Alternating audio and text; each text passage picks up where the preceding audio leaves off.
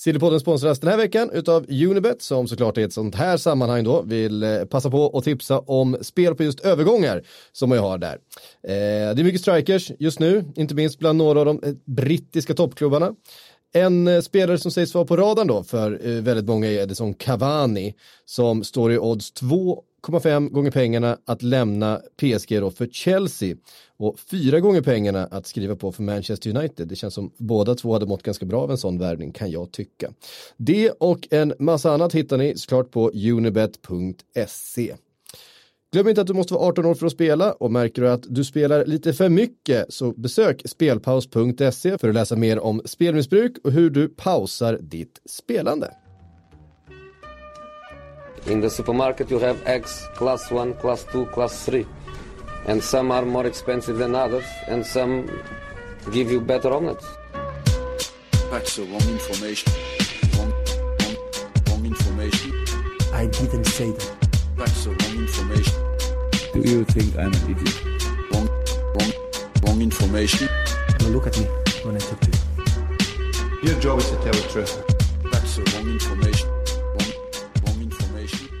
Välkomna till Sillypodden ska det vara. Det är jag och Mako- Makoto som sitter här idag igen. Ja, det är vi som sitter kvar i den här ekan. Som... Vi håller fanan högt. Eh, och styr ut på ännu djupare vatten den här veckan. Eh, den här gången, vi har ju redan gjort det avsnittet den här veckan. Eh, faktiskt, vart, eh, vart vill du börja? Ska vi börja med något officiellt? Ja, det kan vi göra, för då vi kan ju försöka hitta någon form av land och kravla sig fast vid där och hitta lite proviant innan vi ger oss ut på de riktigt djupa vattnen ännu en gång här. Exakt. Alvaro Ordio, Ordiosola. Odriozola. Odriozola. Det du hör. Eh, blev redan ganska, ganska djupt det, ganska djupt direkt. Väljer det svåraste namnet först i körschemat som Ja. även denna gång för transparens skull har komponerats av undertecknad. Ja. Eh, lånas då ut säsongen, eh, den här säsongen från Real Madrid till Bayern München. Vad ska han dit och göra egentligen? Va? Alltså jag tror det är ganska bra ja. Eh, Bayern München behöver en högerback, de behöver någon form av quick fix också där. I och med det skadeläget på mittbackspositionen där Lucas Hernandez är borta, Niklas Syle är långtidsskadad och då har man ju flyttat in Benjamin Pavard väldigt ofta där. Du har en Jerome Boateng du kanske inte riktigt vill spela med egentligen och en Alaba tillgängliga då. Så det är ju, förutom Boateng som du inte vill spela med så har du ju omgjorda ytterbackar som flyttat in. Kimmich som har varit ganska självklar på högerbacken tidigare har ju använt sin mittfältsroll och gjort det bra. Det är ju där han egentligen ska spela, Joshua Kimmich. Och då har man velat ha en högerback och varit väldigt tydliga med det från början av det här fönstret. Det pratades ju om Achraf Hakimi, en annan Real Madrid loanee då, som spelar i Dortmund. Eh, Men det blev ganska snabbt gick det då att Alvaro Odriozola flyttar till eh, München och man tittar på andra Real Madrid ytterbackar som gått på lån till Tyskland så har det gått väldigt bra. Titta på Dani Carvajals tid i Bayer Leverkusen till exempel, eller Achraf nu i Dortmund. Då. Så att jag tror att det finns, det kommer att möjligheter till speltid för Odriozola som inte riktigt fått speltid eller riktigt imponerat heller när han väl fått det i Real Madrid sedan han kom från Real Sociedad. Så att, och få spela på en väldigt hög nivå dessutom. Så jag tror det är en ganska bra deal för båda parter. För Bayerns del så finns det ju ingen utköpsklausul vad det verkar på det här låneavtalet. Så det är ju bara säsongen ut. Men fram till dess så har de en offensivt lagd, snabb högerback som nog kommer göra ganska mycket nytta för dem. De kan behöva det. Det är tajt i toppen där i Bundesliga och de ska springa ikapp. Eh, Det är ju en del del de måste springa ikapp Ja. också. Sen är det Champions League-spel som väntar dessutom. Och jag tror att det är, Verkligen. som sagt, det är verkligen en win-win situation. Det enda man kan fundera på är väl Real Madrid som gör sig av med sin enda etablerade högerbacksreserv egentligen bakom Dani Carvajal. Nu har ju Eder Militao spelat högerback väldigt mycket i Porto innan han kom till Real Madrid så att gissningsvis är väl tanken då att Militao ska vara backup till Carvajal när det behövs alternativt man flyttar ut Nacho och allt i allon som man har i försvaret så men Odriozola ska inte behöva sitta på en bänk och inte spela. Det är ju inget bra för hans utveckling så att det är väl en jättebra deal det här. ja. Han är inte den enda Real Madrid-spelaren som är på lån. Långt ifrån. Jag säger, eh, om jag säger Dani Ceballos. Eh, är Så undrar är man vad som har hänt med Är honom. det någon som kommer ihåg honom? Ja men det är verkligen så. Man undrar vad som har hänt med honom för att han började ju så bra. Började i alla fall helt okej. Så, ja men han gjorde vissa snygga Ja, saker som gjorde gjorde att han, han dök upp på Ja, sociala absolut. flöden och allt möjligt. Och det var ju efter vad heter det, U21-EM där han sedvanligt i Dani Ceballos vis gått in och dominerat i en match som gjorde att man då i kör bland fotbollsfolk som inte följer spanska ligan så ofta skriker att men hur kan han behöva sitta bänk? Dani Ceballos, lite såhär Isco-syndrom över det. Att man ser en supermatch och sen tänker men vilken gudabenådad fotbollsspelare, men han kan inte få sitta på en bänk och liksom förtvina bort. Jag tycker ändå att Ceballos hade väl bidragit i en Real Madrid-trupp. Nu med facit i hand har det ändå gått ganska bra utan Ceballos.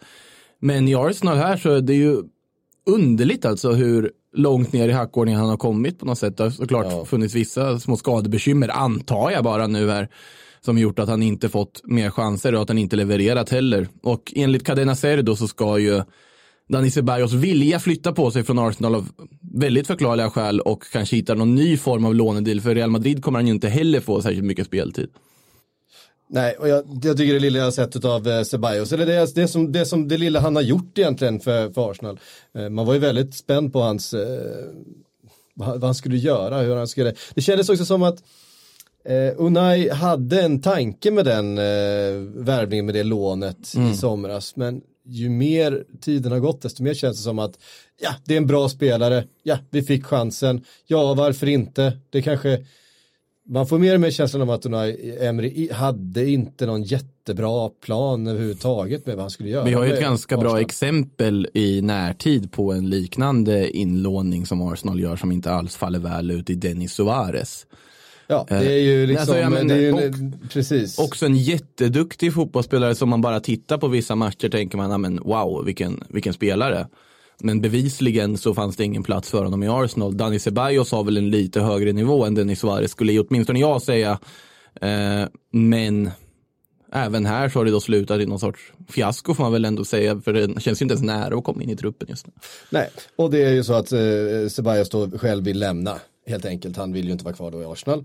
Kan, som, man kan ju förstå det ändå. Att det, det, han, han kommer stagnera bort och sen så kommer han hamna på någon fri transferdeal till Espanyol när hans kontrakt går ut med Real. Det är ju där, ditåt det är på väg om det fortsätter på det här spåret. Sen han, har ju behöver ju, ja. han behöver komma tillbaka till Spanien, han behöver liksom starta om lite grann. Han, han har ju verkligen potential att vara en frontfigur i ett mittenlag i La Liga, Ceballos.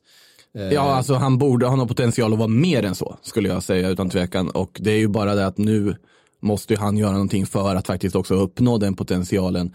Jag ser ju, nu är det i och för sig det här också ett mittenlag nu för tiden, men det fanns ju ett Milan som var intresserat under sommaren också. Eh, jag skulle ju ändå kunna se en sån, att en sån deal inte hade varit helt korkad i det här läget för en Ceballos. Eh, ja, jag, Vill- jag är tveksam, alltså jag tycker någonstans det som, det som de här, alltså så här slumrande storklubbar som behöver ta sig tillbaks. Det sista de behöver på något sätt är, är en ojämn bonusspelare liksom. De behöver folk som är 6-7 av 10 varje match. Som inte är under det, som nöd, inte nödvändigtvis kanske. Ceballos kan ju vara 9 av 10 i ena matchen och 4 av 10 i nästa match. Beroende på vilket motstånd det är, beroende på, eh, ja, på vilken sida av sängen han vaknade eh, på morgonen i stort sett. Milan behöver ju eh, kontinuitet. De behöver ju inte en högsta nivå där de vinner en match här och där eller de eh, gör något vackert. De behöver ju, de behöver ju spelare som bara levererar vecka ut och vecka in så att man tar eh, de där poängen som behövs. Inte för att vinna ligan, kanske inte för att vinna, vinna mot eh, Juventus eller eh, sådär, men för att vin, ta de poängen som man behöver. Nu fick vi besök här, nu, nu kom Babylona in i studion. Eh, välkommen hit. Vi kör bara Tack så mycket. Ja, vi, vi rullar bandet, det är inga, det är inga konstigheter. Vi, eh, vi nämnde precis Milan här. Vi har eh, lite saftiga grejer från Inter också att prata om som jag vet att du vill, vill ta tag i om en stund här. Vi pratar Ceballos. Du kommer rakt in i Jag, Ceballos-snacket. jag slängde i princip upp här att Milan skulle vara ett vettigt alternativ att flytta till ifall han skulle lånas ut till ett annat än Arsenal. Sen sköt jag Där. ner den, det Ja, och förslaget. sen vill jag skjuta tillbaka här nu. eh, Varför och- sköt du ner den? För jag tycker att Milan behöver ju inte fler spelare som är tre plus, en, eller så här ett plus ena dagen och fyra plus nästa dag. De behöver ju folk som är tre plus varje dag. Jag hör vad du säger. Ja, men jag vill med Ceballos, nu bedömer jag väldigt mycket från Ceballos man såg i Real Madrid. Mm. Men han, han har ju vissa kvaliteter som man inte förknippar med Dani Ceballos, alltså så här tvåvägskvaliteter. Han jobbar i försvaret, han är en ganska hårt jobbande spelare också. En vinnarskalle. Lite på gränsen ibland om man ser till liksom psyket och eh, men till, om man tittar på Theo Hernandez som kom in i Milan han hade ju ännu sämre psyke än vad Dani Ceballos hade. Alltså fruktansvärt dåligt psyke när han spelade i Real Madrid. Har ju varit en av deras absolut bästa spelare den här säsongen och gjort supersuccé. Jag tror ändå att kasta in Ceballos i den här mixen, det är en så pass bra spelare att han skulle lyfta Milan tror jag. Alltså klarar han av det bättre än Paketa till exempel som det pratas om nu har fått en panikångestattack och fick åka till sjukhus efter match för att han har suttit på bänken i x antal matcher och hela den grejen. Ja, jag tror det, för han är en, Ceballos har ändå härdats av att sitta på bänkar. Alltså jag gillar ju Ceballos. Det är ju en jättefin spelare även om man inte motsvarat förväntningen i Arsenal. Nej, det kan, man, det kan man inte riktigt påstå. Han- Nej, det är väl ingen som har presterat där heller. Eller? Nej, ja en. Nu vill han bort.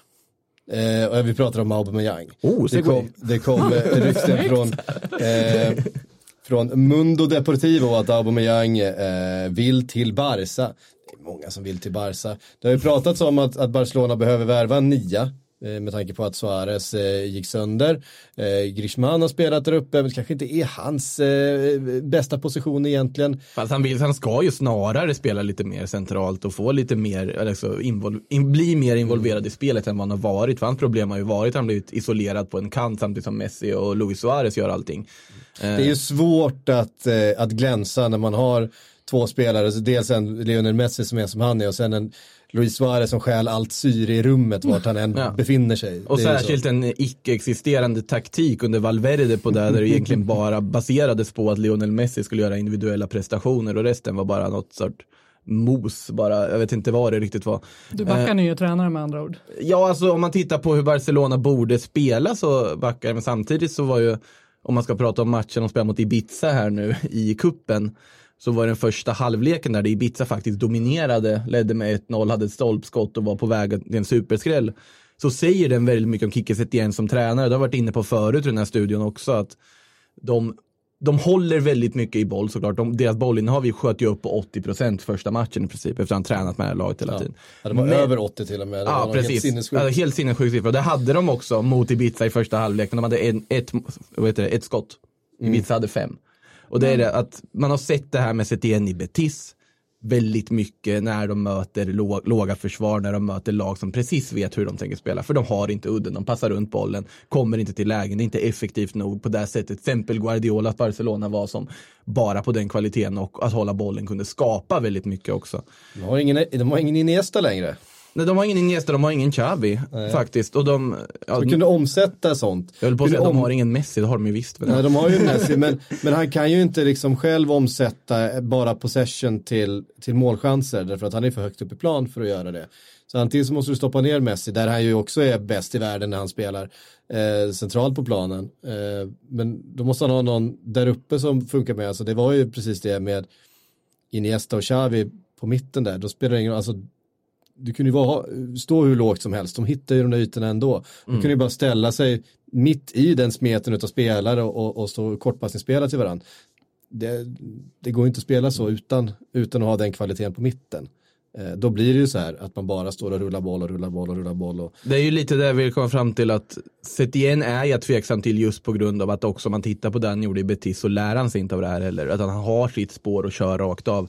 Sen fotbollsfilosofiskt är det ju helt som handen i handsken för Barcelona för att han spelar likt Cruyff ville att fotboll ska spelas. Det är ju den bilden som Kike Setien har liksom Jag såg att han hade inpräntat. spelat lite 3-5-2 också. Ja, han vill skicka ner Sergio Roberto som någon sorts Jag vikarierande mittback. förvånad. Och, ja, alltså, han spelar ju 3-5-2 i Betis väldigt mycket också. Nu, Bara nu, känns inte Barcelona. Nej, men det...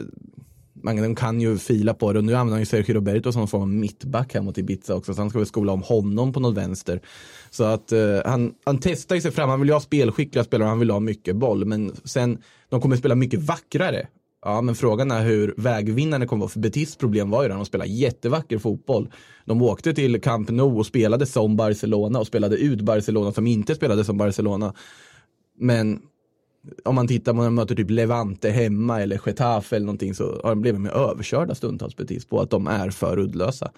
Så att jag förstår att han vill ha in en nia. Och om vi återgår till Aubameyang då så känns den ju som en värvning som skulle vara precis i led med vad Bartomeu och ledningen där borta vill. Man värva stjärnor som kanske har passerat, liksom inte är så unga de mer. Det känns inte som en värvning som Barcelona borde göra.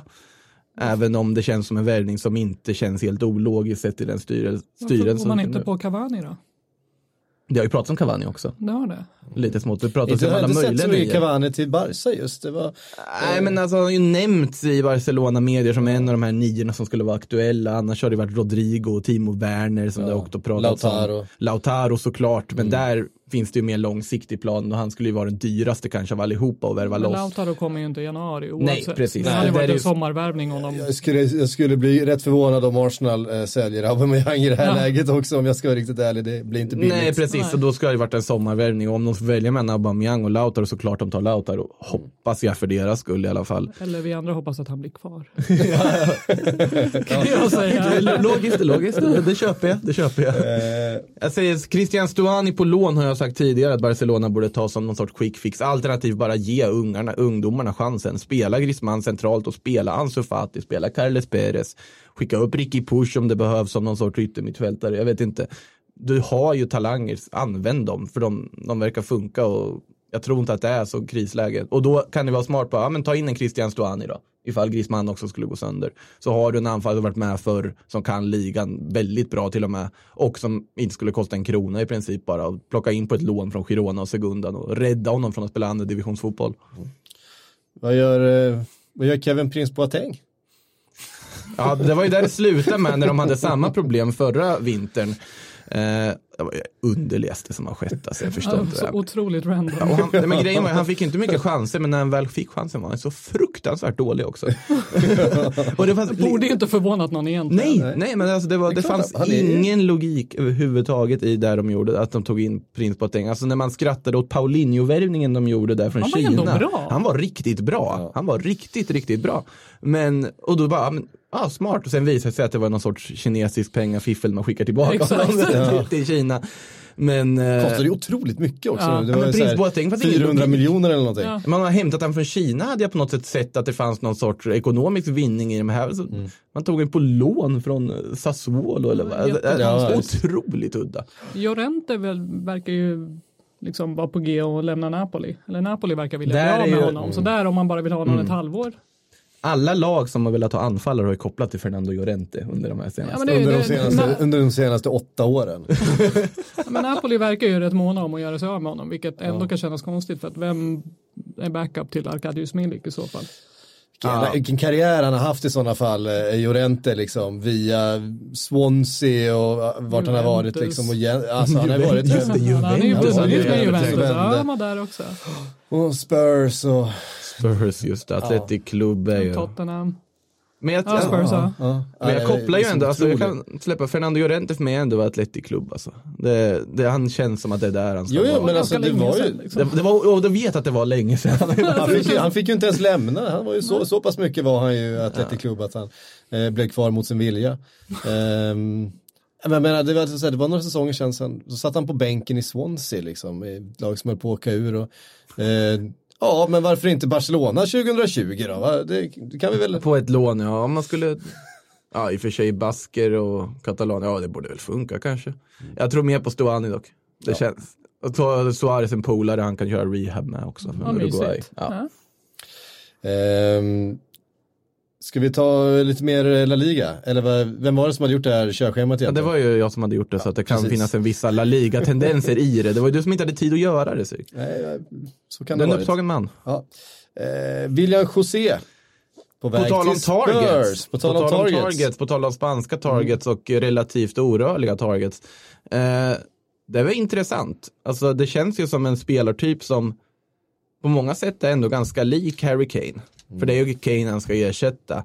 Det är ju en kraftfull Alltså referenspunkt framåt på något sätt. Sen är ju Kane Morin- väldigt Morin- mycket bättre. Men det, Mourinho hatar ju inte en stark nia. Nej, han brukar ju gilla det. Det är ju precis det han får i William José. Det är ju så här, ja, lite frågetecken kring liksom kreativiteten, eh, passningarna. Han har väl okej avslut också, men gör en del mål.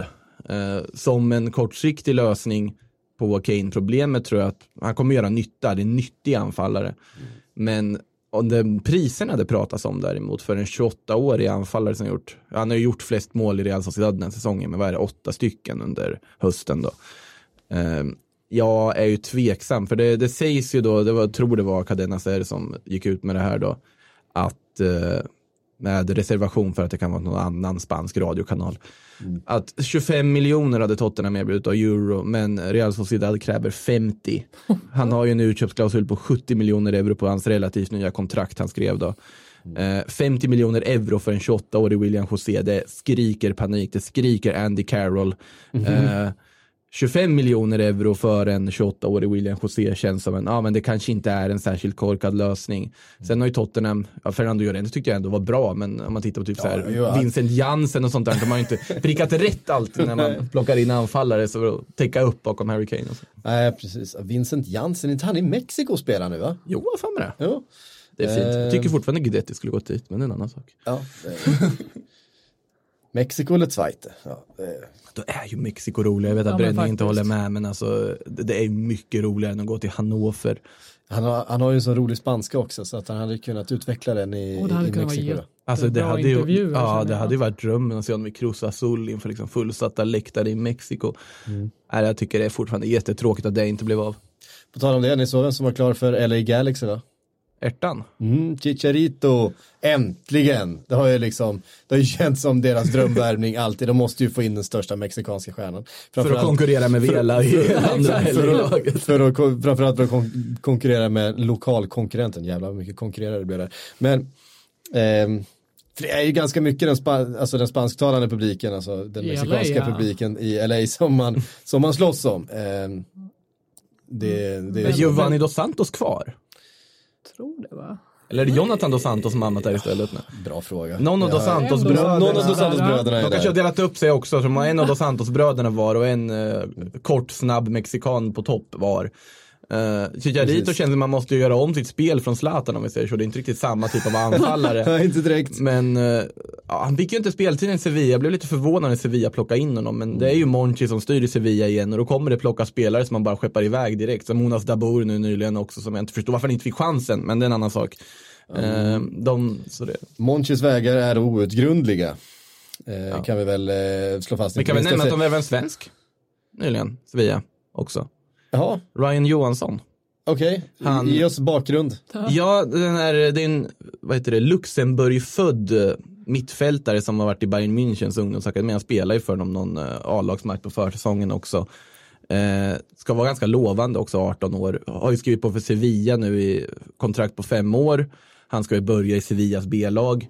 Men jag vet att det var våra konkurrenter i Expressen som gick ut nu med att han har valt svenska landslaget nu också. För han har ju en svensk förälder. Okej, Irland. han, han har ingen koppling till svensk fotboll annars, han har inte varit här och spelat någonting. någon- Nej, inte vad jag vet i alla fall ska jag säga. Men Irland ville ju också ha honom för han hade andra förälder är irländsk. Och det det- pratades mycket om Irland tidigare. Men att enligt Hassan Setinkaya då så ska han ha valt Sverige för att ja, du heter ju Johansson, då är det bara ett landslag du kan spela för, hade Setinkaya tydligen sagt till sin Right. relativt nya adept. Ryan Johansson, vad, vad är han för position? Ryan. Mittfältare. Mittfältare. Ja, det är nästan lättare att få plats i det irländska landslaget just nu än det svenska. I och för sig, det är, det är, inte, det är inte mördande konkurrens. Det beror Ehm, på vad han är för typ av mittfältare känner jag. Jag, har sett, jag kan ju verkligen säga att jag har sett för lite av honom. Jag, mest, jag, jag plockade in honom. Jag visste inte ens att han fanns, plockade in honom mest här i och med Sevilla-spåret här. Liksom. Det Mon- Monchi har hittat någonting här nu och skulle plocka in honom. Så vi kan ha en, beroende på om det blir det svenska landslaget för honom, då kan vi ha en svensk i Sevilla bara. Det är ju fint. Tyckte det var ett utmärkt rykte. Eh, honom vill man veta mer Det är om. officiellt ska tilläggas Johansson. dessutom. Att han går till Sevilla. Han har ju visat liksom. Det är Just klart. Ja, coolt. Dundee. Coolt. Um, just vi fick en fråga från Ludvig Larsson här också gällande William José då. Um, berätta gärna för oss som initierade vad det är för typ av spelare, vem kan man jämföra med. Men viktigast av allt, är han fantasy-material? Känns inte så va? Men det beror är på vad han kostar, alltså vad han kommer gå in på för grundpris. Det, det är lite olika med de här värvningarna som kommer från utlandet i Premier League Fantasy som jag märkte. Nicolas Pepe fick ju ett skyhögt pris när han kom in till exempel, medan en jag tänkte, oh Pablo Fornals, vilket fynd kände jag inför säsongen, men det fick jag ju äta upp. Han har inte gjort någon glad i Premier League hittills. Men Nej, precis. Medan Haller till exempel hade ett relativt lågt pris sett till vad han har levererat. Jag skulle gissa på att William José kommer in på någon sorts Haller-pris. Ja, men gör han så pass mycket poäng tror du? Det beror på hur mycket han spelar. Om Mourinho väljer att faktiskt starta honom före Kane, ja då kommer vi få se poäng. Kane spelar ju inte på länge så. Nej precis, men om William José bara är tänkt som en backup medan man väljer att spela en Huminson eller eh, Lucas Mora som spjutspets, då är det ju absolut inte värt att ha William José av förklarliga skäl. Ska vi prata lite Inter? Vad säger du Babi? Beror på vad du vill gå in på. känner jag rent. Nej, men vi, måste, vi, måste börja med eh, Lukakos bild som han la ut här igår. Eh, Med bra timing på den bilden. nej, det var bra timing på den bilden, precis. De ser så det? glada ut också. Ja, de ser väldigt glada ut. Det är mysigt. Tio minuter kvar av eh, matchen där United eh, ligger under med 2-0 mot Burnley på Old Trafford. Eh, halva publiken har gått hem. Det är fruktansvärd stämning i Manchester United-läget. Då lägger Romelu Lukaku upp den här, den här väldigt gemytliga, varma, härliga, trevliga bilden på sig själv och skriver mina älskade, precis, mina bröder, eh, my brothers, my boys, my friends, my teammates, Inter och ett hjärta. Eh, precis Att, då. äh, inte Det är, ju inte en kille, det är ju inte en kille som längtar tillbaks till Manchester, det är det ju inte. Nej, det är väl ganska tydligt i och för sig. Eh, Det syns ju tydligt på hur han är, både på planen och utanför. Eh, Efter varje match är det liksom mycket intervjuer om att eh, mitt fokus är på laget, inte på mig själv och jag trivs underbra. Pratar redan eh, väldigt bra italienska. Han pratar ju Han gjorde ju det även eh, innan, Ja, men, eh, han har verkligen pratar typ fem språk. Ja, sex tror jag. Ja. Alltså han, han är jätteduktig språkligt, men han har ju förbättrat den snabbt också. Eh, Han är ju, hans föräldrar tvingade honom att studera väldigt mycket vid sidan av fotbollen också. Eh, Fantastisk läsning hans eh, så här, Player Tribune Ja, den är intervju. verkligen Fruktansvärt bra. En av de bästa. Ja, den är Riktigt, fruktansvärt riktigt bra, bra. faktiskt. Eh, nej men uh, Lukaku verkar ju av allt att döma att trivas och även Moses är ju med här på bilden. Liksom. Det är ju det, det, är det som är Precis, det är, det, är ju, det är ju detalj nummer två. Där sitter Victor Moses. Vad gör han där Lite egentligen? random liksom. Nej, Det hade ju kommit uppgifter på att, att Victor Moses var i Milano. Han var ju där och körde läkarundersökning och så på morgonen. Precis.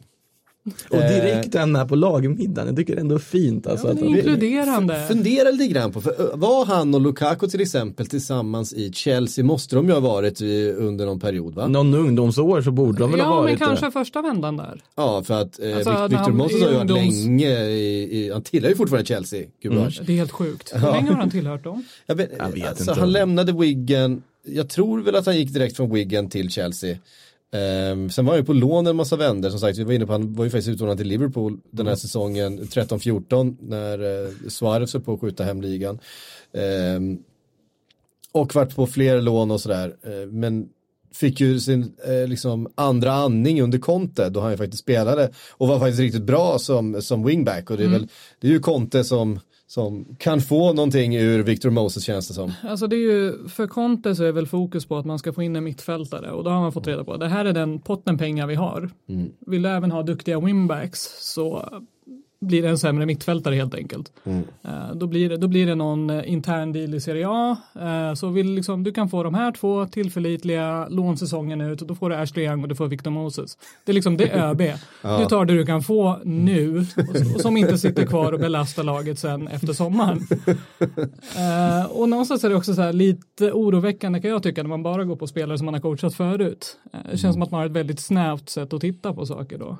Ja, det är sant också i och för sig att man... eh, Det är lite för min del som, ah, okej jag vill ha Vidal, ja men vad sägs om att hitta en Vidal som är typ sju år yngre och kanske inte lika glad i allt vid sidan av. Precis. Eh, och istället för att bara snöa in på vissa spelare. Men eh, ja, nej men det verkar ju väldigt gemytligt i alla fall i Inter just nu, det är man ju inte van vid. Nej, det, det känns ju som att det känns som att någon lämnade och så vart det liksom det Jättekonstigt, att- och jag vet det inte vem det är du syftar på. Så, det var som att solen kom tillbaks liksom lite grann och att det blev lite lättare stämning i det där Och det är omklädningsrummet. lite konstigt för att jag menar just den här personen då som lämnade och som tog rätt stor plats var ändå det enda ljuset man hade under typ sju år. Precis, men det kan ju vara varit så att han, att han också stal eh, syret i, i rummet eh, och för alla andra när Man han var där. Sig till att han inte var jättepoppis bland sina lagkamrater. Eh, var inte den här som hängde med de andra, satt och kollade på en fotbollsmatch. Han har själv sagt att han är totalt ointresserad av fotboll. Mm.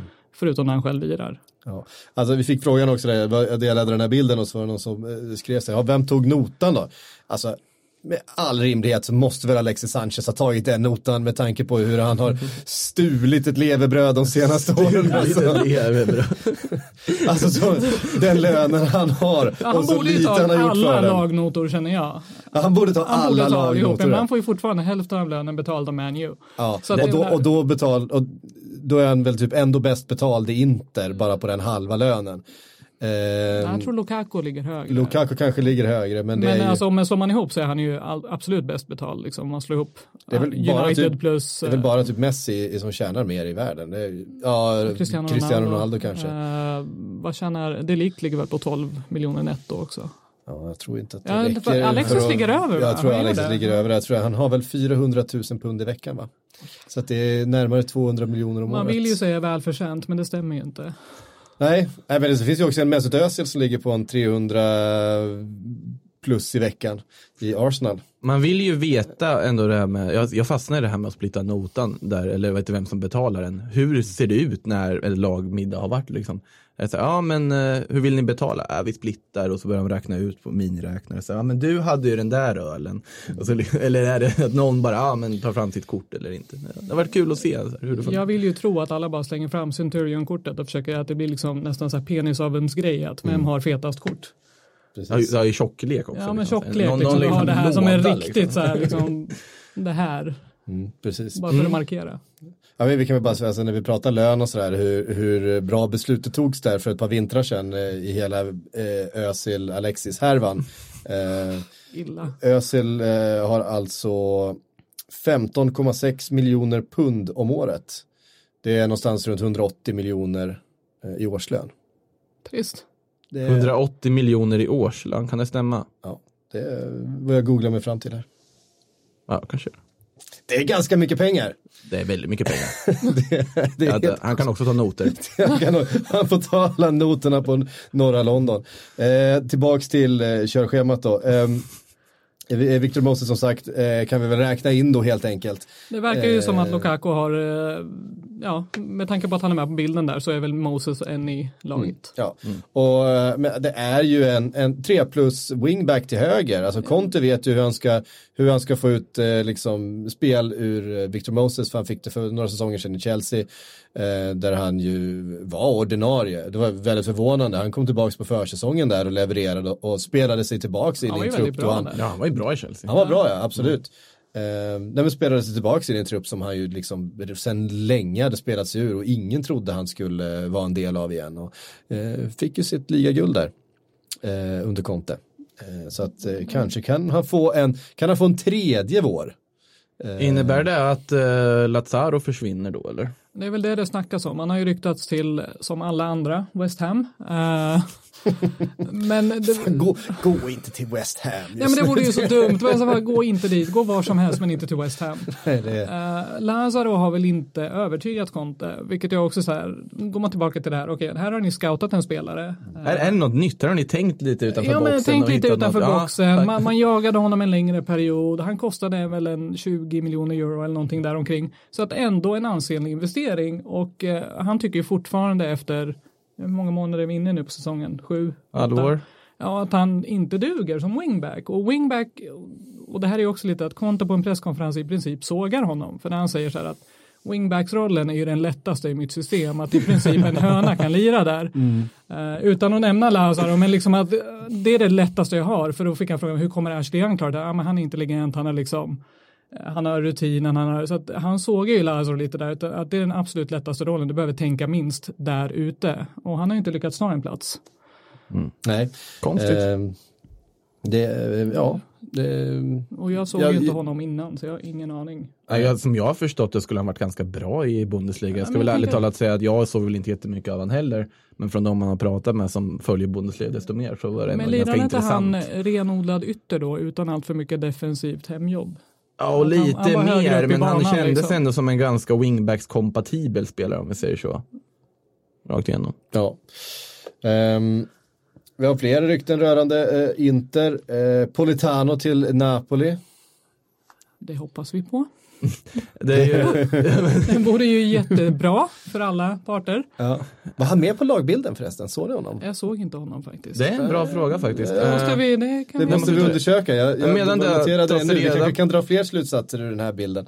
Medan det tas reda på så det är ju intressant. Man vill ju bli av med Politano uppenbarligen. Det märker vi på Babis reaktion här också att han känns ju out i Inter. Han känns väldigt färdig Eh, inte. skulle väl tradas bort mot Spinazzola till, i någon sorts konstig deal där med Roma, men det var väl Spinazzolas läkarundersökning om jag förstod det rätt som inte riktigt Eh, Inter vill ju ha någon sorts kompletterande undersökning på planen då, eh, som eh, då Roma blev väldigt förnärmade över och sa nej.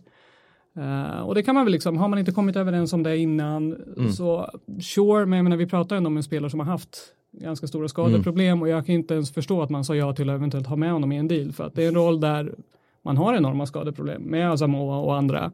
Eh, ta in någon som faktiskt kan gå bra och förhoppningsvis håller säsongen ut. Så att hela den dealen var konstig men det var väl bara för att båda lagen då skulle på pappret göra plus på spelarna och kunna investera de pengarna. Nu blev det ju inte så. Nej. Och då är det ju Napoli som har dykt upp istället och som man då vill sälja till och då har det pratats om Llorente-lån också på det. För, och vilket då skulle stoppa en eventuell Giroud-affär från Chelsea. Det vore den kedje... Det är ju den jag tar ju hellre. Giroud än Llorente. Du gör den då? Jag gör det ändå. Jag menar, när var Llorente senast bra? Ja, vi pratade ju om Llorente förut, att han, men ja. men jag alltså- tycker han är nyttig. Alltså pratar vi om ett halvår så absolut. Men nu var Ja, det nu väl, pratar vi väl kortsiktigt lån liksom. då hade det varit fine. Du ger Conte ett alternativ. Men Mm. jag tror att Giroud rent eh, fotbollsmässigt hade varit ett mer logiskt alternativ Mm. i Contes bygge. Eh, men kan man få, som det ryktas om, då, 25 miljoner euro för, för Politano så är det bara att ta pengarna och spring. För att jag tror att Politano kommer göra det mycket bättre i Napoli än, Mm. han kan inte bidra med något i Contes bygge liksom. Det är bara att ta de pengarna och lägga dem på Christian Eriksen. egentligen. Exakt. Ja, Eh, bara, bara flytta dem. Så. Uff. Jag tror man hade räknat med att sälja Barbosa innan också. Det har ju försenat allt ytterligare. Ehm, Eriksen då? Ja, det var, de närmar sig Ja. ändå. Mm. Inte lägger på lite i taget. Ja men det är så här, höjer med 500 i taget tills eh, Levi fortsätter säga 20 och Inter kommer så här 18,1. Eh, alltså 20, det, ja, 20. 18,2. Det blir jobbigt nu. Ja, Cor- Corriere dello Sport skrev väl att nu att Inter ändå lagt 20, så är vi 21. Ja, men jag, jag vet inte och sen kan jag ju samtidigt förstå att agenten då, jag menar det här är väl den enda riktigt bra spelaren han har i sitt stall. Så han vill väl också kunna se till att hans Har han en dansk agent eller? Ja, Shoots eller någonting heter han. han jag kollade, han var inga, inga märkvärdiga spelare där, så det är väl här han kan casha in stort. Eh, han hade väl kanske hoppats på något annat, säg förra året. Eh, så jag menar, han vill väl få sina 4-5 miljoner euro som man kan bara stoppa i fickan. Så det är väl där problemet ligger också misstänker jag. Att eh, man har väl kommit överens med agenten nu. Och förmodar jag sagt att vi, den, här potten har vi, se till att Tottenham accepterar det här så får du liksom det som blir över. Ja, alltså det blir ju... Det blir Jag vågar inte tro på det. Alltså jag är så här, som gammal interista så är man ju Ior. Man vet att det skiter sig i slutändan. Ja, det är ju så bra att ni förhandlar med Spurs som är motsvarigheten på andra sidan.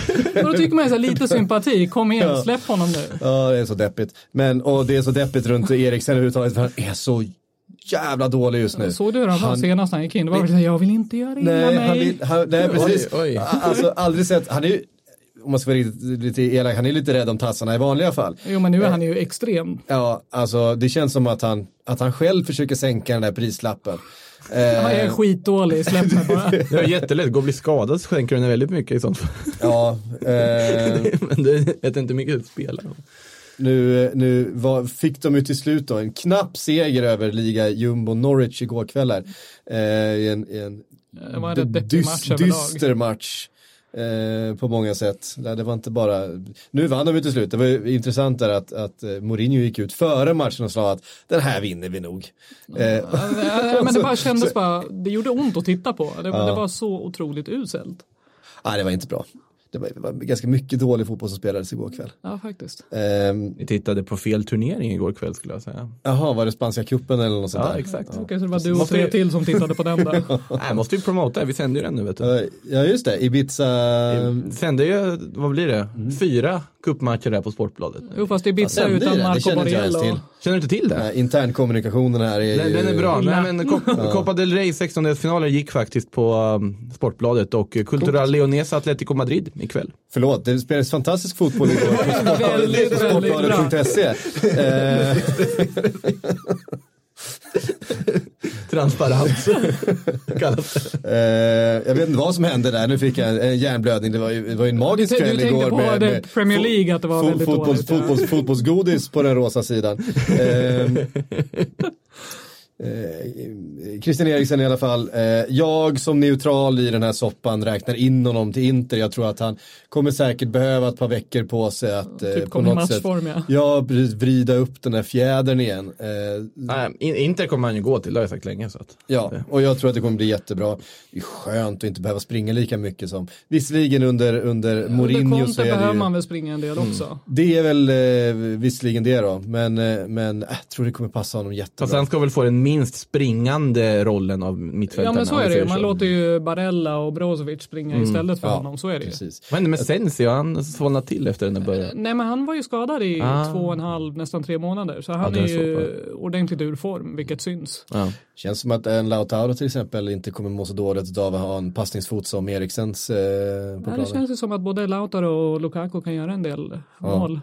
Han, Det eh, vore fint att ha ett frisparkshot också. Han har ju en otrolig fot Eriksen. Det, det, det, är bara, allting sitter ju i huvudet på honom. Han har ju inte blivit en, en, en usel fotbollsspelare för att eh, det har gått ett dåligt halvår. Det här, han har ju haft huvudet någon helt annanstans. Han, han har ju inte mått Han bra. checkade ju ut. Ja, han checkade ut verkligen i somras och sen så ehm, äh, så har han väl inte sett sig själv som en spörspelare sen dess. Det kan man ju eh, höja någon slags varningsflagg på att han inte har kanske mentaliteten eh, för, Men det känns för, ändå som en spelare som var inne på att det skulle få en ny tändning om han får Ja, ett alltså, miljöbyte. Liksom. om Jag tror han ändå att det är en sån proffs att han, han behöver byte helt enkelt. Om han bara kommer, det. tillbaka i närheten av den, de nivåer han höll för ett par, tre säsonger sedan, då är det ju, ju Då blir det en dundervärvning. ja, då det är det en av fönstrets absolut bästa värvningar. Hans problem var ju att när han då kände det här som han också tyckte, då uttryckte ganska snyggt att ja, men jag vill ha en ny utmaning, jag känner att det är dags. Men visa ändå respekt mot Spurs, gör det här nu med ett år kvar på kontrakt. Ganska bra läge att lämna. Men att han hamnar under den sommaren där de klubbar som man kanske egentligen ville till, Real, Barca och så vidare, inte helt enkelt hade det intresset som var starkt nog. Nej, de gick ju på andra spelare. Ja, och eh, i Reals fall till exempel så var han ju ett backup-alternativ till Pogba och så vidare. Han var till och med backup-alternativ till van de Beek om man ska dra det så pass långt.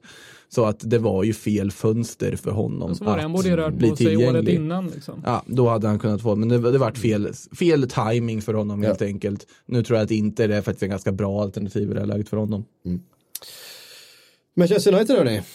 Ehm, De tajmar inte mycket bra heller. Nej, det, det, det, brist på timing är någonting som de har gått om där. Nej, eh, efter matchen igår då, eh, förlusten mot Burnley, så eh, ändå efter en så här hedersvärd förlust på något sätt på Anfield i, i Jag trodde du söndags. syftade på Burnley-förlusten. Nej, nej, för helvete. Det, var, det fanns inget hedervärt över det. ställd. Nej, det fanns absolut inget hedersvärt över det. Eh, Alltså bara, Ingenting. nej. Det var som Phil Jones. Rio Ferdinand Jag tycker konstaterade. synd om honom. Alltså jag mår dåligt när jag ser Phil Jones spela fotboll och då av andra anledningar än man gjorde innan. Liksom. Det är ju, han lyckas ramla konstigt varje match. Han, Han blir en GIF varje match. Ja, men han vill alltså, så mycket. Man, man, alltså, där, man kan ju inte liksom klaga på engagemanget eller på liksom löpvilja eller något sånt där. Han vill ju verkligen att det ska gå bra. Alltså, han, han är bara för dålig på fotboll. det, är liksom inte, det är liksom inte, det är inte konstigare än så. Eh, det är ju säkert en fin kille och så vidare men han ska ju inte spela i ett sånt lag som Manchester United. Det är bara, det är bara är så. Inte om man tittar på vad alla- United borde vara. i alla Alla ser, alltså i, i, I dagens absolut. Ja, i dagens, men i ett United där United borde vara så ska ingen av de spelarna som var på planen igår eh, spela. Kanske inte ens de Gea i den formen han är just nu.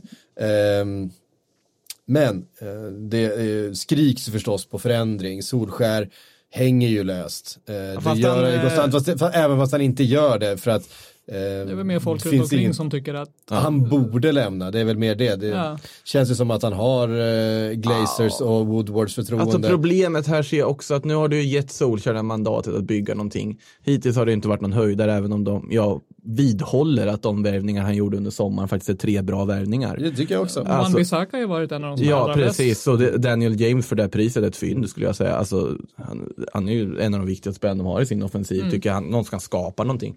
Eh, men, eh, och så tror jag, jag tror ändå på att i det här läget man sitter i, med tanke på den liksom, truppbygget som pågår så måste det göra Solskjaer till. Problemet sitter ju högre upp. Det sitter ju hos Ed Woodward, det är där problemet finns. Du har ett problem med Glazer-familjen också som ägare. Eh, sen så Solskjaer på lång sikt, nej det är väl inte United-material som tränare, absolut inte. Men i det här läget, vad ska du ta in och rädda upp då? Du har ju inte en trupp för att rädda upp någonting med. Så det, vi får ju se vad som händer den här vintern också. Det är ju om man ska kasta in en tränare nu då, direkt, för att han ska försöka hinna och liksom paniklappa eh, ihop det här på någon vecka. Men det tror jag inte heller är riktigt rätt väg att gå. Så nu när du har lagt alla dina kort på Solskjaer så ge honom liksom den här, det här fönstret att fortsätta bygga. Se vad han faktiskt vill göra. Men då är problemet, då måste ju Woodward gå med på att låta Solskjaer göra det han vill göra till fullo också. Och det kan ju vara till exempel att ja, men betala de pengarna som krävs för Bruno Fernandes och plocka in honom så att den här sagan får ett slut någon gång. Till exempel det. Men det, den värvningen vore ju också så väldigt mycket United när man går ut med att han är inte tillräckligt bra. Han kostar för mycket och så betalar man ännu mer för honom i januari istället. Fast han är ju tillräckligt bra skulle jag säga. Jo, men menar alltså, de, de går ju ut med i princip att man hintar om att ah, men han skulle inte bli ett lyft. Och sen så slänger man ännu mer pengar på dem Ja, och panikar i januari. ja precis. Även Bruno Fernandes är ju det som, eh, det som kan hända nu. Alltså det är så konstigt, man blir så trött på det på något sätt också att han det blir ju aldrig någonting av. Alltså det, det är bara fram och tillbaka hela tiden. Det var ju som Jorge Mendes gick ut och sa att inte ens han vet. Han bara, jag har ingen aning vad som händer med Bruno den här. tror jag är en lögn. Du tror det? jag tror att, Det känns som att Mendes ja, jag tror att Men Mendes vet väldigt, väldigt men- mycket vad som händer. Det var ju också, Ja. det var ju också då, så satte han ju ändå press på United att säga, men han kommer ju garanterat lämna i sommar för att han pratar med många klubbar och många som är intresserade. Här, här kommer ju då, nu blir jag ju, om man ska vara konspiratorisk. Det var, vi, känner- du var det på känner till- gillar vi, Bruno, det det var gillar det vi. på Bruno även senast vi satt där. Ja, men men nu blir det ännu mer. Ja. Eh, ni vet ju vilken klubb eh, Jorge Mendes har absolut mest stakes i, i Premier League. Wolverhampton. Wolverhampton. Wolverhampton. Eh, Wolverhampton ligger just nu på 34 poäng. Med 23 matcher spelade. Manchester United ligger just nu på 34 poäng på 24 spelade matcher. Alltså Wolves har möjlighet ikväll eh, när de möter Liverpool att faktiskt gå om Manchester United. Jag gillar hur han Då smyger in när vill de man ju Liverpool. inte släppa en Bruno Fernandes allt för tidigt, eller hur? Räcker ju med kryss ikväll, ser man förbi. Man är uppe på den där femteplatsen. Är inte det bästa att försöka att... Känner ni, kä- kä- känner ni att det blir lite eh, intressekonflikt här med att vara en spelaragent och eh, vara så tydligt involverad i en fotbollsförening? Hela Jorge Mendes är väl en intressekonflikt. Men jag känner så att du får nog ta av dig foliehatten för just den här konspirationsteorin, den var ingen bra. Nej, den var inte så Den bra. var inte så bra. Däremot, Bruno den Fernandes till Wolverhampton hade varit Ja, det hade varit- jättekul. Det hade varit intressant. Bara när han väljer dem istället. Ja, ja, i sista stund. Typ. Ja, han, låter, han låter United göra läkarundersökningen. Så jag vet inte om man ska lita på det där läkarteamet längre. Det har, de har fått så mycket skit Ja, den senaste tiden. Ja, det finns ju många frågor. Det finns väldigt mycket att ta hand om i United just nu om vi säger så, som behöver åtgärdas. Och vem litar på Woodward? Ja, det är det också. Vem litar på Solskär? Det är många som inte litar på varandra eller som folk litar på överhuvudtaget i det där styret just nu. Men en utrensning ska påbörjas har ju Solskär sagt i alla fall. Och han börjar väl med att skeppa Ashley Young till Inter. Jag vet inte vilken, vad mer han har gjort helt ärligt. Ja, men fast han börjar med att skeppa honom till Inter men säger så erbjudit honom ett, alltså ett ettårs förlängning. Man bara, men, Bör, började med att tappa Ashley Young till Inter. Alltså, alltså bara, det, det är så konstigt. Så, ah, lagkapten eh, här och sen så bara, nej men nu går han. Nytt avtal för Erik Men Bajie i Jesse, alla fall. Jesse, Jesse Lingard skulle ju iväg också. Han har ju ryktat sitt. Han Det- har väl Mino Raiola som agent? Precis. Yes. Det har inte Rashford också uh, gått över till uh, Har han? Raiola? Ja, har missat, var snack då, om det. då lär det ju bli väldigt mycket snack i sommar. Då lär det... Eh, Raiola har haft en del eh, att säga om Manchester United senaste tiden om man Lite säger så. bara. Eh, jag har varit inne på det där, det som vi kanske alla har sett, att spelarna blir sämre när de kommer till United. Att det Ja, är, så är det någonting, och det, det ser ju vem som helst. Ja, men det är, alltså United, hur man tittar på hur de hanterar Men till och med spelare. Chris Smalling visade sig kunna passa en fotboll. Det var ju, Det var ju chockerande faktiskt. det var ju chockerande. Det, det var faktiskt, det är därför jag inte vill utesluta att Ashley Young faktiskt kan vara vettig i United, även om det gör, eller i Inter, även om det gör ont att säga det. Jag bara tänker så här, ko- kolla från Harry Maguire, alltså för ett år sedan, bara i landslaget. Det är att det nu pratas på fullt allvar om att Chris Smalling ska kanske vara, spela då bredvid Joe Gomez. Med, med Maguire på bänken. Det är helt sinnes. Alltså, det är, Eh, alltså du vet, ett halvår med, med Maguire i United och eh, eh, Smalling utanför United. Plötsligt så finns det ganska så starka röster i framförallt i, i brittisk media då, som, de som faktiskt menar på på att. Smalling ska peta Maguire eh, i landslaget. Men då tittar inte de på matcherna. Alltså jämför med hur Fonseca ställer upp laget och har ett lågt liggande mittfält som skyddar backlinjen på ett helt annat sätt än Uniteds gör. Så är det klart att det är lättare för Smalling där. Eh, I United så är det bara liksom, ja men du spelar bara förbi mittfältet och så kommer det 1-1 mot stackars Maguire och Lindelöf. Men det är så här, jag, jag, jag är väl av, alltså som United ser ut som lag idag, att byta ut Maguire mot Virgil van Dijk. Det skulle inte betyda, ja såklart de skulle vara lite bättre försvarsmässigt, men jag tror fortfarande att de det skulle inte bli ett jättelyft. Nej. Nej, van Dijk skulle inte se ut som en eh, lika bra mittback där om vi säger så. Nej. Det är ju väldigt mycket baserat på vad har du för mittfält framför dig? Vad har du för Mm. målvakt bakom? Det är en otroligt viktig del i det här också som man sällan pratar om. Eh, det jag ville komma in på, i alla fall, men Små- Smalling måste ju vara ändå att liksom, Frillan har gjort mycket för honom också. Ja, Känner jag definitivt. Det har gjort extremt mycket för honom. I övrigt, jag vet inte vad mer än det jag ville säga för någonting. Det var någonting. Jag skulle komma in på det, men fastnade på Chris Smallings frisyr. Så, och så försvann bort i tankarna. Ja, Nej, men man måste, man måste ju bara, ehm, när jag lyfte upp, eh, jag lyfte upp Premier League-tabellen här var efter eh, gårdagens matcher, som jag tänker på att det vart några eh, resultat. Det är alltså mellan eh, plats 14 som är Newcastle, upp till plats 5 som är Manchester United, skiljer det 4 poäng. Det är 30 till 34 poäng. Mellan alltså Steve? Bruce Newcastle och eh, eh, upp till femte plats. Det är ju, det, det men- är ju rätt jämnt. Nej men det är ju alltså ett av, de, ett av de stora problem som vi var inne på med United, det är ju liksom att spelarna bara förtvinar när de är i den klubben just nu på något sätt. Alltså alla de här stjärnvärvningarna man har gjort, det var misslyckat. Det är som man jämför med, om säger att Liverpool som då har tagit hand om sina spelare ganska bra, spelare Ja. blir bättre. De har liksom, sina viner har de i någon så här vinförråd någonstans med riktiga människor som vet hur de ska hantera det i rätt Som går runt och temperatur vrider på flaskan och Ja men precis, och fixar allting. Medan United har ju liksom satt någon sorts tejp bak på dem upp och ner liksom i taket så att det liksom bara korksmak över alltihopa. Stå, stått kvar, legat kvar i, i glaset så över en vecka senare. Upp liksom. en flaska liksom liggandes bara rinner ut. Ja. Typ så. Precis. Var har du ditt vin? Nej, jag svampade upp det i disktrasan och hängde den över, över kranen i köket. Det är bara att vrida ur och Så Det är det. Alltså. Eh, ja, nu, nu har vi sparkat hårt på Manchester United där, men det känns som att de sparkar nästan hårdast på sig själva just nu. Ja men alltså det är svårt ju- att göra annat. De, de bjuder ju på det. det, det är så Jag kan säga att jag har sällan faktiskt sett eh, Old Trafford tömmas på publik på det sättet Mm. som, som var sista, sista kvarten, tio minuter igår. För att det är ju inte en publik som normalt sett gör det. Det är inte en arena där det händer. Man har ju haft otroligt mycket tålamod, otroligt mycket, eh, liksom verkligen en tradition av att vi står bakom laget och tränaren i alla jävla väder. Man gör inte Arsenal fan-tv.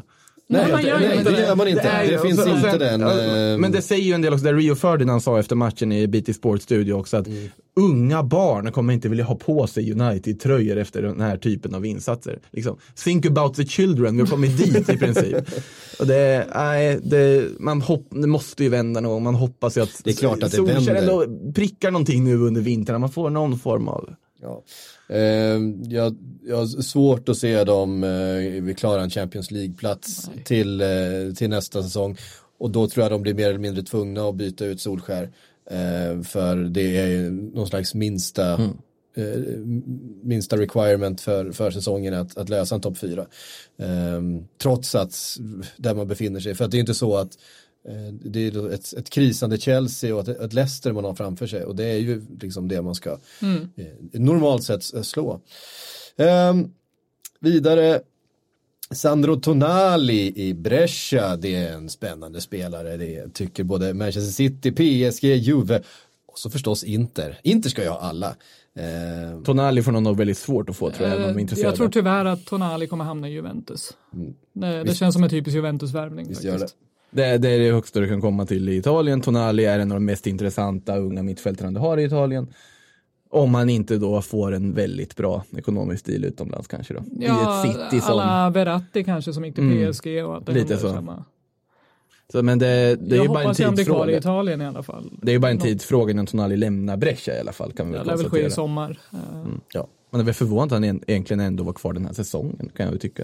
Ja, men de gick ju upp till Serie A i år. Det är väl bra att låta honom få ett år Ja. till i Serie A där han faktiskt är garanterad att spela. Vad har vi för ålder på honom? Har han fyllt, Han är väl 19 va? han fyllt 20? Ska jag precis säga. men Nej, 19. Han är 19 fortfarande. Ja, han har inte fyllt 20 än i alla fall. Nej. Nej, jävligt spännande. Eh, en annan spännande spelare då, kanske. Tino Kadeva, eh, Kadewere. Kadewere. Jag kan inte prata. Häftig eh, Till, eh, utväxling på honom, alltså från verkligen. den här ganska då överraskande mångmiljonsövergången som Djurgården ju när de skeppade honom till Le Havre och eh, franska andra ligan han gjort supersuccé då. Så Mm. pass då att Lyon nu väljer, nu enligt L'Equipe ska det bara vara en principöverenskommelse muntligt med Le Havre. Viktigt att poängtera. All, ja, precis. Det har Lyon gått Skulle inte göra, skulle inte göra muntliga överenskommelser med den jävla alltså. dåren. Men eh, det, annars så har det ändå, liksom Le Havre har gått ut officiellt med att han, han blir kvar där på lån nu och sen så ska han till Lyon då. Och det intressanta här, förutom att Djurgården får ett visst antal miljoner här nu i och med den övergång som ju kommer hjälpa dem i sin jakt på att liksom bygga ett bra lag inför Champions League. Så, så har man ju även plockat in Carl Toko Ekambi från Villarreal på lån. Jätteöverraskande övergång för min del. För det första att Villarreal släpper Toko Ekambi på lån i det här läget. För andra Lyon plockar in honom. För att nu har man då Ekambi, ja, en principöverenskommelse på Tino Kadewere. 18 mål på 20 matcher tror jag han gjorde i, i League 2. Då. Hur mycket pengar trillar ner då? Ja, typ 15 har det pratats om. Det är väl en 10-procentig, eh, drygt 10-procentig, eh, vad heter det? Vidareförsäljningsklausul. Ja, på något sätt där. Det, det finns, ordet kunde jag säga. det finns det ju ing-. Det blir ju ing, det, blir, det finns ju ingen sån här, vad heter det, mm, utbildningsbidrag eller vad det är i och med att han flyttar inom Frankrike som jag har förstått det. Men det, det ska finnas en vidareförsäljning på 10 procent. Eh, att man värvar två anfallare här i och med att Moussa Dembélé sitter ju där och har lockat intresse från andra klubbar. Där Olas tidigare har sagt att han stannar. Nu har man ändå plockat två anfallare som båda är väl tänkta att på något sätt spela. Åtminstone Toko Ekambi lånar du inte in för att han sitter på en bänk. Nej. Eh, så är det här Olas som börjar bygga för att skeppa en Moussa Dembélé till en sommar? Möjligtvis, tänker jag. Det skulle jag... Det vore ju vettigt. Ja, Och kanske alltså, in i sommar. de Alltså. säljer ju en typ Ja. per säsong så. Eh, eh, så varför inte? Det är ju Chelsea och har ju varit aktuella. United har det ju pratats om där också. Jag gillar ju också att sälja till England för han får så bra betalt. Så är det ju. Eh, Aulas är, Han tjänar ju inte på till Ja, Lasse är ju Valencia. typ. fantastisk. Lasse är En riktig karaktär. ja, han är otrolig. Han är nästan italiensk. Nästan. Nästan italiensk. Alltså, fransmännen de kan också. Eh, han är en dåre i alla fall. Eh, som vi kan säga. Vi har fått en massa frågor också, såklart. Eh, Football manager versus me eh, skriver. Eh, sanningshalten i att Arsenal skulle vara ute efter Matthew, vad heter han nu då? Ukraina? Ja, precis. Jag måste, nu måste jag förstora här igen för att jag är en gammal farbror. Är det storlek 16 igen? Ja, nu måste jag upp till storlek 16 så jag kan läsa. Eh, Matvienko. Shakhtar eh, mittback som jag förstått jag, jag såg att den där frågan dök upp och då fick jag faktiskt ärligt talat, återigen för transparens skull, snabbt googla, vem är det här? Ja. Eh, 23-åring i alla fall från, eh, som spelar ukrainska ligan då, som ska vara av intresse för Arsenal sägs det. Han har ju själv trissat på då det här intresset med att börja lajka olika uppgifter om att han ska till Arsenal på sociala medier. Eh, Hans, hans agent gick ut också nu idag. Precis, och- och- agenten har gått ut och sagt att ja men eh, han är ju, vi förhandlar ju med Arsenal för att han ska dit. Ja. ja, jag följer ju inte Shakhtar nära så jag kan faktiskt inte uttala mig om hur bra spelare det här är. Ehm, men ja, vi får se, någon mittback hade väl varit vettigt att få in och ibland prickar man ju på sånt där, ibland prickar man inte. Nej. Eh, ja, mittback behöver de få in. Alltså, Ja men precis. stackars Skodran Mustafi. Alltså, Fast han var, du, men han var ju bra när David Luiz försvann i den där matchen. Ja men det är väl Han- klart han- han blir bra när Louise inte är nära. Alltså med tio man fick han ju mycket att göra i alla fall. Så att då fick han ju på något sätt repas, men det var ju hans fel från början. Att, Det var en att jätteintressant krönika, jag tror det var i The Guardian, om det här, det så här fotbollsfilosofiskt över att David Luiz frånvaro kanske är en större defensiv kloss än David Luiz i fysisk form.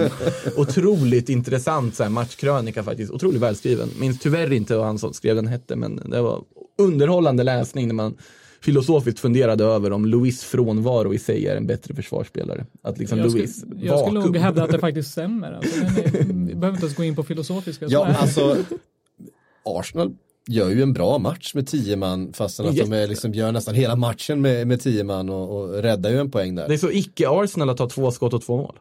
Ja, faktiskt. Ja, det är Det fruktansvärt. är otroligt icke-Arsenal. Det, det här i sig är väl ganska... Och med Aubameyang eh, avstängd dessutom. Eh, Ja, det är också. Martinelli. Martinelli. Sägs att man ska förhandla upp ett nytt kontrakt med honom nu för att Martinelli. tveksamma källor menar att Real Madrid monitors situationen. Naturligtvis. Naturligtvis. Alltid Real. Alltid Real slänger man in där också. Men Martinelli är fin. Ja. Han är bra på duktig. riktigt. 18 år gammal va? Mustafi har sitt på målet. Är det det? Ja, det är det. Han, han pa- panikartat nickade undan en boll i straffområdet. Det är han Ja, det. nazist. plockade utanför Ja, straffområdet. just det, precis. Han sprang hela vägen. blir en halkande N'Golo Kanté. Exakt. Enda Ja, spelaren man lider med när han Ja, halkar. Honom, det gjorde ont att se faktiskt. Ja. Han ser så ledsen ut Ja, man också. gillar ju Kanté. Ja, Oavsett ja, lagtillhörighet. Han är herregud. fin. Det är så, det är så vad heter det, vad heter det, stereotypiskt på något sätt att gilla N'Golo Kanté, men man gör ju det. Alltså han, han är ju så fin. Det går ju inte att undvika. Ja, Det men går hur ska inte du ogilla honom? Det är Nej, inte en sån spelare du kan hata. Du kan Nej, inte ogilla honom. Det går inte. Alltså, han, ja. alltså, nästan droppen var för mig när han tackade nej till att få sin, sin lön utbetalad via den här Mm. skatteparadiset då, som de betalar ut en viss procent av lönen för att, ja, helt enkelt eh, komma undan lite förmögenhetsskatt Mm. och så. Nej, jag, jag vill bara ha en vanlig lön. Så gullig. Ja, det är så Ja, fint. det, Det är så wholesome. Ja, det är jättefint. Han vill inte göra kan- någonting som är Nej, lite det känns lite grått, är inget bra. finaste Kanté-historien, vet är den här om när han hade typ missat någon, någon liksom resa hem från någon match. Jag vet inte om det var i Paris eller vad det var, så hade han träffat någon random liksom, supporter på, på gatan. Han stod där och funderade vad han skulle göra. Det slutade med att han gick hem till dem och liksom käkade mat och spelade Fifa. Nej, det var, ju, det var ju i moskén. Det var ju i moskén, Det var i det, var moskén, han träff- moskén, det var i moskén, Han gick till moskén för han visste inte vad han skulle göra när han inte hade Nej, hunnit men med. vad söt. Precis, så han gick och, och, och träffade någon där, gick hem till dem och åt och hängde en stund. Ja, och så. Spelar lite Fifa. Ja. Det är också det. Han var ganska duktig sa de, de som har varit Jag förvånar mig Det är, inte. också, det är också det där att han, att han ber Paul Pogba om lov, får jag, får jag lyfta VM-bucklan? Alltså bara, den var ju verkligen också så här, man bara, Alltså- det var typ en av de bästa spelarna under VM. ja, herregud, du är typ MVP på hela jävla turneringen. Liksom. Bara ta den. ta, ta med den hem Han, han blir liksom. sån gråtfärdig också när hans min också när de börjar sjunga om honom på, vad heter det? Ja, den är riktigt fin Ja, faktiskt. nej. Ja, fin, fina N'Golo Kanté. Tänk, det har ju varit lite rykten om också att eh, Chelsea kan vara in, intresserade av att sälja honom. Alltså, vi- Vilken toppvärmning för vilket lag som helst känner jag. Jag hoppas att Real Madrid bara skriker shut up and take my money och bara Ja. blickar åt eh, London igen. De borde ju ha ganska bra relation efter att ändå ha förhandlat fram affärer om både Courtois och Hazard. Så det känns som att det finns okej förhållanden där. Där är ju inte eh, steget så långt till Kepa. Från Courtois. Eh, Nej, onekligen inte. Jag, I pris är det ju ganska stort steg. Ja, eh, det är det ju. Eh, blir Kepa kvar i Chelsea? Frågar nämligen August Stavner. Eh, har Ja. ryktats både om Pope och Donnarumma, men de kan inte sälja Nej, de kommer Kepa inte sälja. nu. Alltså, nej. Betalade ju för fan 800 miljoner för honom. Det, Jag vet att eh, Ja, man men sen, till... Donnarumma kan de inte heller plocka nu. Så att det är inte Nej. heller, alltså det, det finns ju inte. Men då, sälja världens dyraste mål och ersätta med Nick Pope. Jag såg också det där, men vad håller de, vad, vad är det för rykte?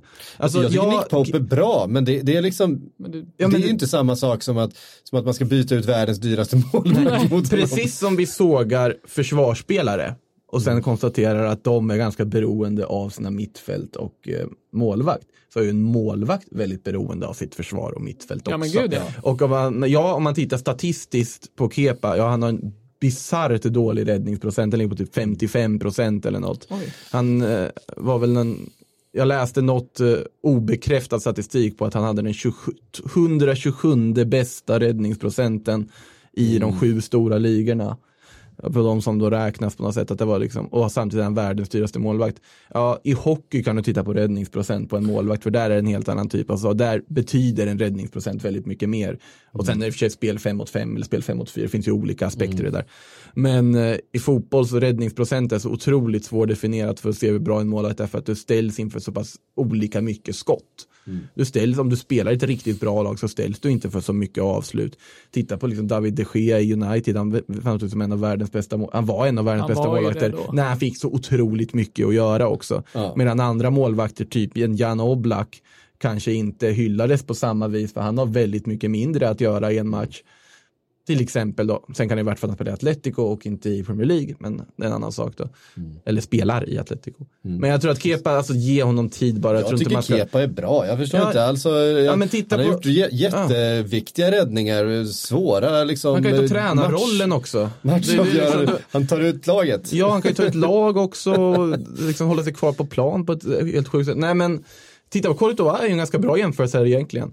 Courtois, alltså man skrattar ju åt giraffen i början, liksom. man undrar vad, håller han på med så fort han stod i mål. Han läckte ju som ett såll, han räddade inte ett skott.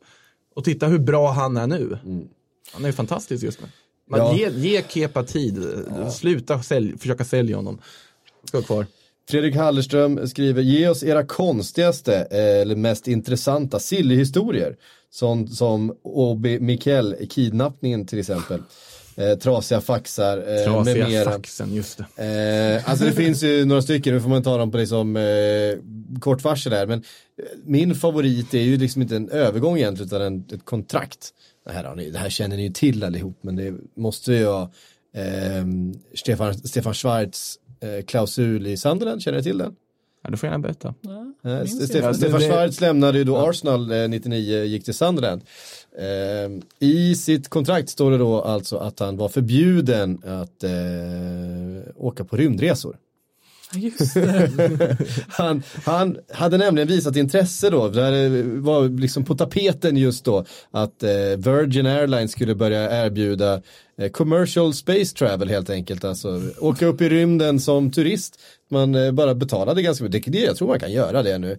Eh, Jag tror det finns en del sådana företag och Stefan Schwarz ska då ha uttryckt en väldigt stort intresse för att få åka upp i rymden. Och det lirar så jävla, det lirar så dåligt med eh, karaktären Stefan Schwarz. Men han, han visade så starkt intresse och Sandren blev så nervösa utav det här att de var tvungna att skriva in en klausul i hans kontrakt att han inte fick åka ut i rymden så länge han var kontrakterad spelare med Det är bra. Han måste vara den enda som har haft den klausulen. Jag tror att den är helt unik till Stefan Schwarz.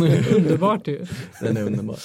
Ja, jag, jag vet inte, men så här, ja, man kan prata om så här, alltså faxstrul och Peter Rodden Wingi som sitter utanför en liksom, träningsanläggning. De Den där är är, klass, otrolig. ja, den är klassiska, men alltså så här, mest konstiga så här, alltså Prins Boateng är väldigt högt på det här konstiga. Alltså, jag, jag gillar ju så här affärer Mm. man överhuvudtaget inte förväntar sig ska hända, men vad håller de på med nu?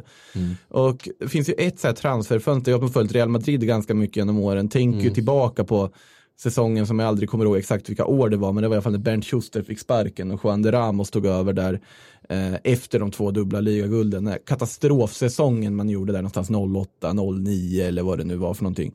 Eh, säsongen innan Ronaldo kan man säga. Den med alla holländare och alltihopa. När man skulle panikvärva i Intern, man plockar in Klasian Huntelaar och Las Diarra och allt möjligt. Inser i efterhand att jaha, vi får bara regga en av dem till CL. Visste inte om det när man värvade. Och de strular och så vidare. Och sen plockar in Julien Faubert på lån från West Ham. Som inte platsar där och han är bara känd för att ha somnat på bänken under en match. eh, den värvningen är det sjukaste som har hänt tycker jag. Bara, vad hände där? Hur tänkte ni att det här skulle vara bra? Vad, vilka, vilken logik fanns bakom den här, det här lånet? Noll. Och det är bara det liksom sjuka i den inlåningen gör att den klickar till direkt när jag liksom tänker på det. Julian Faubert. Eh, ja.